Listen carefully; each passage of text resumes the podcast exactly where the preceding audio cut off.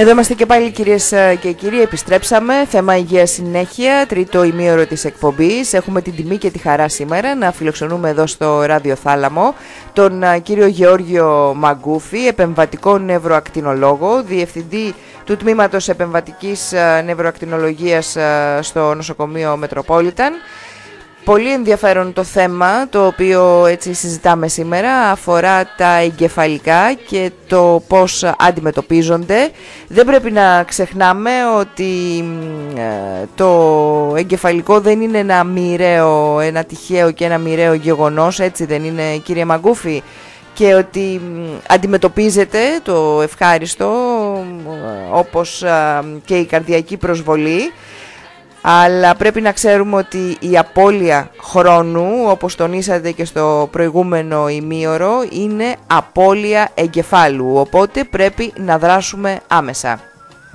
Και να πω και στο σημείο αυτό ότι και για περισσότερες έτσι, πληροφορίες γύρω από το θέμα αλλά και για τηλέφωνα επικοινωνίας σε υποψία εγκεφαλικού μπορείτε να μπείτε και στο site του γιατρού www.magufis.gr για να ενημερωθείτε έτσι περισσότερο. Κύριε Μαγκούφη, έτσι επιστρέφουμε στην συζήτησή μας. Τελικά υπάρχει θεραπεία για το εγκεφαλικό; Όπως είπαμε, τα ισχυμικά εγκεφαλικά δεν καταστρέφουν άμεσα τον εγκέφαλο, αλλά υπάρχει ένα περιθώριο λίγων ωρών κατά τη διάρκεια των οποίων ο εγκέφαλος υπολειτουργεί, αλλά δεν έχει ακόμα νεκρωθεί. Σε αυτό το διάστημα λοιπόν υπάρχουν δύο θεραπείες οι οποίες είναι διεθνώς αποδεκτές και παρέχονται σε όλες τις χώρες του δυτικού κόσμου στην καθημερινή πρακτική. Πρώτη θεραπεία είναι η ενδοφλέβιο στρομβόληση. Η χορήγηση ενός φαρμάκου από τη φλέβα, θα το λέγαμε ένα τουμποφλό των αγκίων, έτσι, μπορεί να διαλύσει το θρόμβο που αποφράσει το αγκείο. Η θεραπεία αυτή έχει αποτέλεσμα μέσα στις πρώτες 4,5 ώρες από την έναρξη των συμπτωμάτων. Δεν απαιτεί επέμβαση και έχει πολύ καλά αποτελέσματα σε εγκεφαλικά που αφορούν μικρού και μεσαίου μεγέθους αγκία. Δηλαδή συνήθως εγκεφαλικά που έχουν μικρή και μέτρια βαρύτητα. Τα αποτελέσματα όμως αυτής της θεραπείας της ενδοφλεβίου θρομβολήσεως δεν είναι ικανοποιητικά όταν υπάρχει απόφραξη μεγάλου αγκίου, που συνεπάγεται πάντα ένα εγκεφαλικό με μεγάλη βαρύτητα όπως είναι το να έχει παραλύσει η μία πλευρά του σώματος και να μην μπορούμε να μιλήσουμε. Εδώ και δύο χρόνια όμως έχει συμβεί μια πραγματική επανάσταση στην ιατρική με τη δημοσίευση κλινικών μελετών οι οποίες έχουν αποδείξει από το 2015 ότι η μηχανική θρομβεκτομή είναι μια ιδιαίτερη αποτελεσματική θεραπεία για τα εγκεφαλικά που οφείλονται σε απόφραξη μεγάλου μεγέθους αγκίων, εκεί δηλαδή που η ενδοφλέβιο στροβόληση δεν έχει αποτελεσματικότητα. Η μηχανική θρομβεκτομή που είναι μια ενδαγκιακή θεραπεία, δρώντα επικουρικά, βοηθητικά στην ενδοφλέβιο θρομβόληση ή και αυτόνομα σε ασθενείς που έρχονται μετά τις 4,5 ώρες και δεν μπορούν να πάρουν αυτό το τουμποφλό που λέγαμε, πετυχαίνουμε σημαντική μείωση της αναπηρίας και της θνητότητας σε ένα χρονικό παράθυρο που είναι 6 έως 8 ώρες ανάλογα με τον ασθενή ή σε κάποιες περιπτώσεις μέχρι και 24 ώρες από την έναρξη των συμπτωμάτων. Άρα υπάρχει έτσι ένα περιθώριο στο οποίο, μέσα στο οποίο μπορούμε να δράσουμε για να αναστρέψουμε όλες αυτές τις συνέπειες που επέρχονται μετά από ένα εγκεφαλικό. Άρα λοιπόν τι ακριβώς έτσι πιο να το ξεκαθαρίσουμε έτσι λίγο πάλι στους φίλους ακροατές τι πρέπει να κάνω άμεσα μόλις υποψιαστώ ότι πέρασα ένα επεισόδιο εγκεφαλικού. Ε, το βασικό είναι ότι πρέπει να γνωρίζουμε ότι το εγκεφαλικό, το ισχυμικό εγκεφαλικό δεν είναι πια ένα μοιραίο γεγονός. Αντιμετωπίζεται όπως αντιμετωπίζεται και η καρδιακή προσβολή με δύο τρόπους, είτε με θρομβόληση είτε με θρομβεκτομή. Το να μην κάνουμε τίποτα μπορεί σαφώς να καταδικάσει τον ασθενή σε μόνιμη αναπηρία. Το πρώτο πράγμα που πρέπει να κάνουμε λοιπόν είναι άμεση μεταφορά του ασθενή σε μια μονάδα εγκεφαλικών που προσφέρει τις δύο θεραπείες. Αυτή είναι η ασφαλής οδός για να αποφύγουμε είτε τη μόνιμη παράλυση είτε τη μόνιμη αδυναμία στην ομιλία. Άρα πρέπει να πούμε στους ακροατές μας ότι με το που θα αντιληφθείτε συμπτώματα ενός εγκεφαλικού είτε σε εσάς είτε σε κάποιο οικείο σας πρόσωπο πρέπει άμεσα να καλέσετε ασθενοφόρο και ο ασθενής πρέπει να μεταφερθεί σε εξειδικευμένο κέντρο όπου προσφέρονται οι θεραπείες της ενδοφλέβειας τρομβόληση και της μηχανικής τρομβεκτομή. Σε περίπτωση που κάποιος συγγενής είναι σε θέση να μεταφέρει τον ασθενή με δικό του μεσο καλό είναι να μιλήσει ταυτόχρονα με τον εφημερεύοντα νευρολόγο και να ειδοποιήσει ότι έρχεται ούτως ώστε να είναι προετοιμασμένη η ομάδα να υποδεχθεί τον ασθενή. Αν τα συμπτώματα αφορούν εσάς, δεν πρέπει να οδηγήσετε, διότι μπορεί το αμέσως επόμενο διάστημα να επιδεινωθείτε και να μην μπορείτε ή να τρακάρετε. Μετά την άφηξή σας στα επίγοντα, θα γίνει λοιπόν μια αξονική τομογραφία η οποία έχει σκοπό να δείξει αν υπάρχει αιμορραγία, δηλαδή αν πρόκειται για ισχυμικό ή αιμορραγικό επεισόδιο ή αν πρόκειται για άλλο Αν αποκλειστούν λοιπόν οι άλλες αιτίες ή η αιμορραγία, τότε αμέσως αρχίζει στον αξονικό τομογράφο η χορήγηση της ενδοφλεβίου θρομβολήσεως, δηλαδή το τουμποφλό που είπαμε έτσι. Ενώ ταυτόχρονα γίνεται αξονική αγκιογραφία για να δούμε αν έχει αποφραχθεί μεγάλο αγκείο. Εάν όντως έχει αποφραχθεί μεγάλο αγκείο, τότε ο ασθενής μεταφέρεται άμεσα στον αγκιογράφο, ενώ γίνεται η ενδοφλέβια θρομβόληση, με σκοπό να γίνει διάνοιξη του αγκίου και μηχανική θρομβεκτόμη. Όσο ταχύτερα πραγματοποιηθεί η θεραπεία, τόσο καλύτερα είναι τα κλινικά αποτελέσματα. Πάμε να δούμε λίγο τώρα τι ακριβώς είναι αυτή η μηχανική θρομβεκτομή γιατί το πρώτο σκέλος νομίζω το κάναμε αρκετά κατανοητό. Την πρώτη περίπτωση είναι όπως είπατε λειτουργεί έτσι σαν το τουμποφλό στον οργανισμό μας για να αποφράξει την, την αρτηρία που είναι βλωμένη. Εδώ τι ακριβώς γίνεται; Λοιπόν, ας πούμε πώς γίνεται το εγκεφαλικό. Στο εγκεφαλικό όταν έχουμε απόφραξη ενός μεγάλου αγγείου τι έχει συμβεί; Έχει φύγει ένας θρόμβος ή ένα πήγμα αίματος το οποίο έχει αποσπαστεί είτε από την καρδιά είτε από την καροτίδα και ο οποίος έχει ταξιδέψει μέσα στα αγγεία και έχει αποφράξει ένα αγγείο του εγκεφάλου. Πρόκειται για τα βαριά εγκεφαλικά που οι ασθενείς ή δεν μπορούν να μιλήσουν ή δεν μπορούν να κουνήσουν τη μια πλευρά του σώματος και του προσώπου. Είπαμε ότι η μη διάνοιξη του αγγείου σε σύντομο χρόνο συνεπάγεται μεγάλη θνητότητα και λειτουργική ανικανότητα. Με τη μηχανική θρομβεκτόμη τι κάνουμε τώρα; Κάνουμε παρακέντηση στην αρτηρία, τη μυριαία αρτηρία στο πόδι, mm όπως γίνεται και στη στεφανιογραφία. Με ειδικούς καθετήρες υπάρχει δρόμος, φτάνουμε στο αγγείο το οποίο είναι αποφραγμένο από το πείγμα του αίματος. Και στη συνέχεια κατά μήκος του θρόμβου που αποφράσει το αγγείο εκπτήσουμε, τοποθετούμε ένα ειδικό stent το οποίο το λέμε stent retriever ή αλλιώς stent ανάκτησης του θρόμβου. Αυτό το stent λοιπόν ανοίγει κατά μήκος του θρόμβου, μέσα στο θρόμβο και στη συνέχεια υπό συνεχή αναρρόφηση βγάζουμε το stent μαζί με το θρόμβο έξω από το σώμα. Η μέθοδος αυτή της μηχανικής τρομβεκτομής είναι αποτελεσματική στην επαναδιάνοιξη των αγκίων σε ένα ποσοστό που φτάνει το 80 με 90%. Άρα μιλάμε για μια απίστευτη αποτελεσματικότητα. Οι πιθανότητες για καλή πρόγνωση εάν ανοίξει το αγκείο είναι σημαντικά μεγαλύτερες. Αρκεί να πούμε ότι δύο ασθενείς για κάθε δύο ασθενείς με ισχυμικό εγκεφαλικό και απόφραξη μεγάλου αγκίου, ένας ασθενής θα βελτιωθεί ως προς τη λειτουργική έκβαση. Αυτό είναι το λεγόμενο number needed to treat, δηλαδή ο αριθμός των ασθενών που χρειάζεται να θεραπευθούν για να έχει ένας όφελος. Είναι δύο ασθενείς για να θεραπευθεί, για να έχει όφελος ένας. Με πιθανότητα να έχουμε λειτουργικά ανεξάρτητο τον ασθενή 50%. Ενώ αν δεν ανοίξει το αγείο, το ποσοστό λειτουργικής ανεξαρτησίας φτάνει το 15 με 20%. Σημαντικά μικρότερο. Άρα λοιπόν η μηχανική θρομβεκτομή φέρνει μια πραγματική επανάσταση στα εγκεφαλικά έχει απίστευτη αποτελεσματικότητα 80 με 90% και είναι επίσης ασφαλής όσον αφορά το ποσοστό διπλοκών το οποίο είναι πάρα πολύ χαμηλό.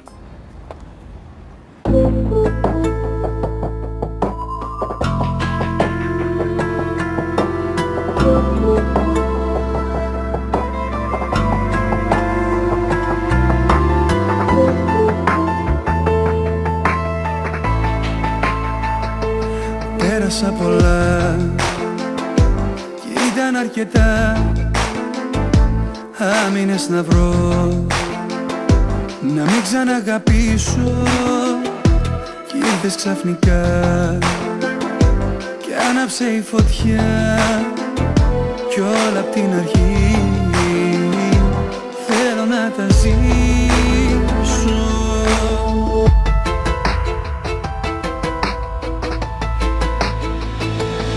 Έλα όπως είσαι Ό,τι σου σας σβήσε Άλλαξε τον κόσμο μου Γίνε ο δρόμος Έλα για όσο να είναι Μη ρωτάς που πάμε. Βάλε μες στα λάθη.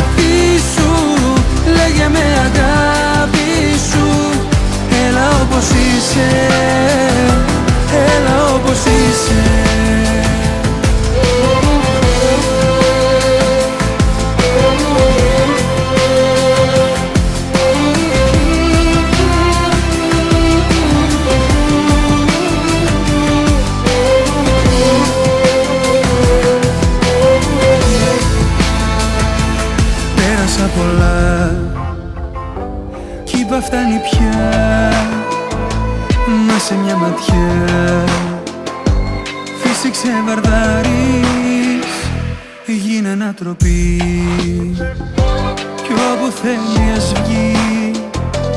Έλα μην αργείς. Έλα να με πάρεις. Έλα όπως είσαι. Ό,τι σου σας σβήσε Άλλαξε τον κόσμο μου. Γίνε εσύ ο δρόμος μου. Έλα για όσο να είναι. Μη ρωτάς που πάμε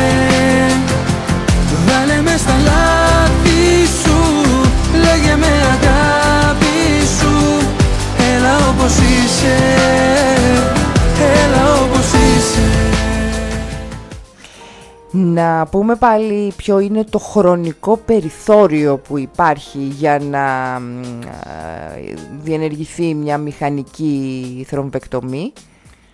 Μέχρι πρόσφατα το χρονικό παράθυρο που οι ασθενείς θα μπορούσαν να ωφεληθούν όπως είπαμε και προηγούμενα από τη θρομβεκτομή ήταν οι 6 ώρες από την έναξη των συμπτωμάτων ή οι 8 ώρες υπό ορισμένες προϋποθέσεις. Στην αρχή όμως του 2018, δηλαδή αυτό είναι μια εξέλιξη μηνών, μετά τη δημοσίευση δύο μελετών προσφάτων τα δεδομένα άλλαξαν και οι κατευθυντήρε οδηγίες και στην Αμερική και στην Ευρώπη έχουν επεκτείνει αυτό το χρονικό παράθυρο υπό ορισμένες προποθέσει στις 16 ή και 24 ώρες από την έναρξη των συμπτωμάτων. Αυτό τι σημαίνει, ότι νικήσαμε το χρόνο, ότι μπορεί κανείς να μην βιαστεί, να πει θα έρθω αργότερα, δεν ισχύει πια αυτό που λέγαμε το time is brain, ο χρόνος είναι εγκέφαλος. Όχι. Ο χρόνος εξακολουθεί να είναι σημαντικός πρέπει κανείς άμεσα να αναζητήσει βοήθεια σε εξειδικευμένες μονάδες εγκεφαλικών.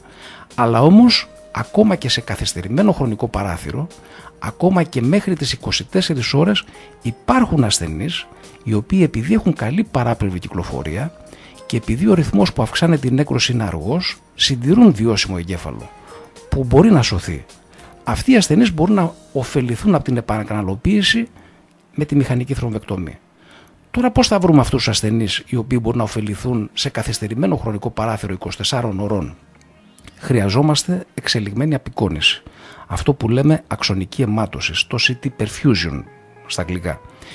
Εμείς στο Metropolitan έχουμε προμηθευτεί τον πλέον σύγχρονο εξοπλισμό και το πιο αξιόπιστο σύστημα, το Rapid Software, είναι ένα αμερικάνικο σύστημα το οποίο χρησιμοποιήθηκε σε όλες τις μεγάλες μελέτες και με το οποίο μπορούμε να επιλέξουμε τους κατάλληλους ασθενείς που μπορούν να ωφεληθούν στα χρονικά παράθυρα των 24 ώρων. Αρκεί να πούμε ότι μέσα σε 5 λεπτά από τότε που θα γίνει το CT Perfusion, όλη η ομάδα έχει στα κινητά τηλέφωνα εικόνες που μας δίνουν πληροφορίες. Πόσος είναι ο όγκος του νοκρωμένου εγκεφάλου. Πόσος είναι ο όγκος του εγκεφάλου που είναι βιώσιμος και κινδυνεύει να νεκρωθεί. Και γνωρίζουμε με ακρίβεια τι ακριβώς πάμε να σώσουμε.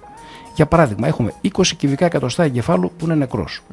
Mm-hmm. 80 κυβικά εκατοστά που κινδυνεύουν να νεκρωθούν. Αυτός ο εγκέφαλος ζει προσωρινά χάρη στην παράπλευρη κυκλοφορία. Είναι όμως θέμα χρόνου αυτή η παράπλευρη κυκλοφορία να καταρρεύσει και όλη αυτή η περιοχή να νεκρωθεί. Ποιο είναι το αποτέλεσμα λοιπόν αυτής της δυνατότητας, είναι το ότι μπορούμε να επεκτείνουμε, θα λέγει κανείς, την εμβέλεια δράσης, την ακτίνα δράσης μας στα οξέα εγκεφαλικά. Δηλαδή ασθενείς οι οποίοι βρίσκονται εκτός Αθηνών, εκτός λεκανοπεδίου, παράδειγμα στη Λαμία, στην Τρίπολη ή και σε κοντινά νησιά. Θα μπορούσαν αυτοί οι ασθενείς να διακομιστούν εφόσον υπάρχει απόφραξη μεγάλου αγίου και να ωφεληθούν από τη μηχανική θρομβεκτομή ακόμη και 24 ώρες μετά. Αυτό πλέον έχει αποδειχθεί. Άρα, για να πυκνώσουμε λίγο το λόγο μας, το οξύ εγκεφαλικό δεν είναι πια μοιραίο γεγονός. Υπάρχουν καλά νέα που αφορούν όχι μόνο τους κατοίκους του λεκανοπεδίου αλλά και πιο απομακρυσμένων περιοχών, αρκεί να υπάρχει έγκαιρη κινητοποίηση και άμεση μεταφορά. Θα ήθελα να πω εδώ ότι ο κοινωνικός αντίκτυπος είναι τεράστιος στα εγκεφαλικά.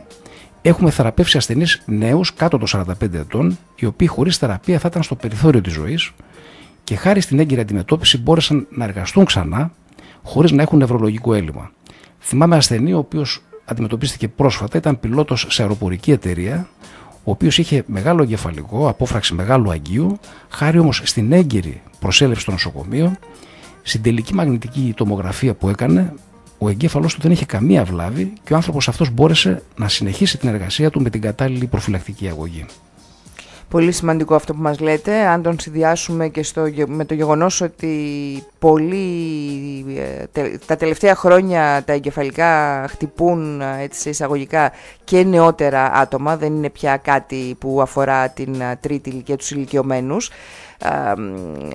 Χτυπάει και ανθρώπους οι οποίοι βρίσκονται μέσα στην, στο ηλικιακό φάσμα το πιο παραγωγικό που θα πρέπει να, μην, να κάνουν κάτι για να ανακτήσουν την, το πρώτερο βίο, την κανονική τους ζωή. Και εδώ βλέπουμε ότι υπάρχουν περιθώρια, υπάρχουν ελπίδες, αρκεί όπως είπατε και εσείς να αντιληφθούμε έγκαιρα τα συμπτώματα και να δράσουμε άμεσα.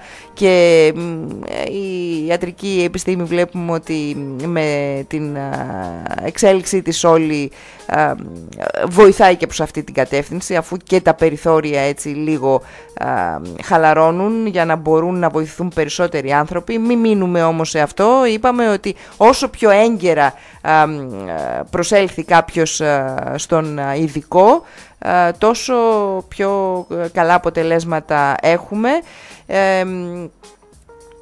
μόνο σε περιπτώσεις που πραγματικά χρειάζεται αυτός ο χρόνος για να μεταφερθεί στο, στο ειδικό ε, κέντρο αντιμετώπισης.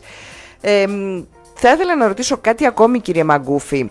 Ε, υπάρχει και κάποιο ηλικιακό όριο έτσι και που, θα μπορεί, που μπορεί κάποιος να κάνει την μηχανική θρομβεκτομή. Για παράδειγμα είναι όλοι υποψήφοι για αυτού του είδους την αντιμετώπιση, τη θεραπεία; Πρακτικά δεν υπάρχει όριο και οι παγκόσμιες και οι ευρωπαϊκές κατευθυντήριες οδηγίες δεν θέτουν κανένα όριο αυτό που ήθελα να σας πω έχουμε αντιμετωπίσει ακόμα και γυναίκα ηλικίας 87 ετών. Η γυναίκα αυτή είχε επεισόδιο παροξυσμικής σκορπικής μαμαριγής. Ξύπνησε το πρωί και δυσκολευόταν να μιλήσει. Οι συγγενείς της είχαν την πρόνοια να τη μεταφέρουν αμέσως στα τμήμα επιγόντων περιστατικών στο νοσοκομείο μας και έφτασε θυμάμαι γύρω στις 8.30 το πρωί. Αμέσως μετά την άφηξή της στα επίγοντα επιδεινώθηκε με αδυναμία να κουνήσει τη μια της πλευρά και να μιλήσει εντελώς. Είχε καθολική αφασία. Χέρι-πόδι και επίσης και ημιανοψία. Δηλαδή είχε σοβαρή βαριά κατάσταση, βαρύ εγκεφαλικό. Η γυναίκα αυτή λοιπόν υποβλήθηκε σε επέμβαση μηχανικής τρομβεκτόμης. Από τη διά... την ώρα της ε, μοιριάς παρακεντήσεως μέχρι την διάνοιξη του Αγίου χρειάστηκαν 25 λεπτά. Αμέσως μετά τη θρομβεκτομή παρουσίασε θεαματική κλινική βελτίωση και όσον αφορά την κινητικότητα και όσον αφορά την αισθητικότητα στο χέρι της και στο πόδι της. 24 ώρες μετά τη θρομβεκτομή η γυναίκα ήταν σχεδόν ασυμπτωματική. Η βαρύτητα στην κλίμακα 1IH που μετράμε εμείς από 23 που είναι το βαρύ εγκεφαλικό είχε φτάσει στο 1. Τα κινητικά και αισθητικά συμπτώματα είχαν πλήρως αποκατασταθεί και το ίδιο και η ομιλία. Η γυναίκα περπατούσε μόνη της στο θάλαμο. Τι μας λέει αυτό το περιστατικό; Πρώτα πρώτα μας λέει ότι η έγκαιρη μεταφορά της γιαγιας στο νοσοκομείο από τους συγγενείς αποδείχθηκε πραγματικά σωτήρια. Μιλάμε για μια γυναίκα ηλικίας 87 ετών η οποία πριν το εγκεφαλικό ήταν πλήρως αυτοεξυπηρετούμενη. Ζούσε με τους συγγενείς της και το εγκεφαλικό επρόκειτο να αλλάξει τη ζωή της αν όχι να την τερματίσει. Η θνητότητα σε αυτή την ηλικία φτάνει το 70%. Και αν επιβίωνε μετά το εγκεφαλικό, η αναπηρία θα ήταν τέτοια που το μοιραίο θα ήταν ζήτημα μηνών.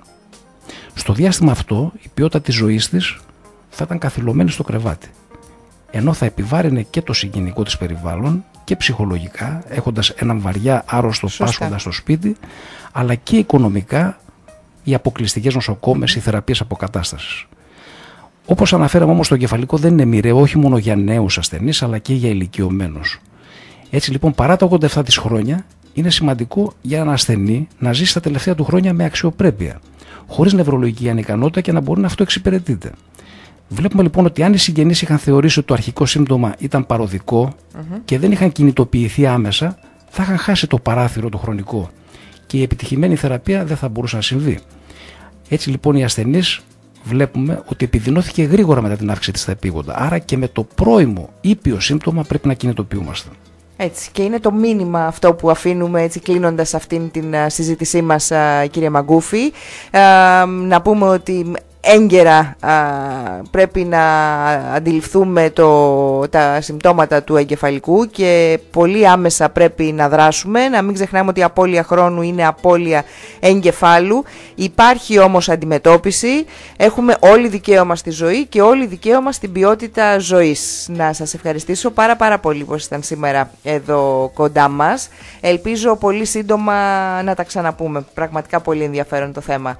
Και εγώ σας ευχαριστώ και θα ήθελα ε, να σας ευχαριστήσω ιδιαίτερα για την πρωτοβουλία σας να ενημερώνετε τον κόσμο για ένα τόσο ευαίσθητο κοινωνικό θέμα και γιατί μου δίνετε την ευκαιρία να επικοινωνήσω με τους ακροατές σας και να τους πω ότι οι ασθενείς με εγκεφαλικό δεν μένουν πια στο θάλαμο με έναν ορό περιμένοντας τον μοιραίο, αλλά υπάρχουν πλέον καλές θεραπείες που μπορούν να τους δώσουν πίσω τη ζωή τους με την προπόθεση ότι θα δράσουν έγκαιρα. Μάλιστα. Σας ευχαριστώ πολύ και για περισσότερες πληροφορίες www.magufis.gr. Κυρίες και κύριοι, περνάμε σε ένα σύντομο διαφημιστικό διάλειμμα και επιστρέφουμε. Μείνετε συντονισμένοι.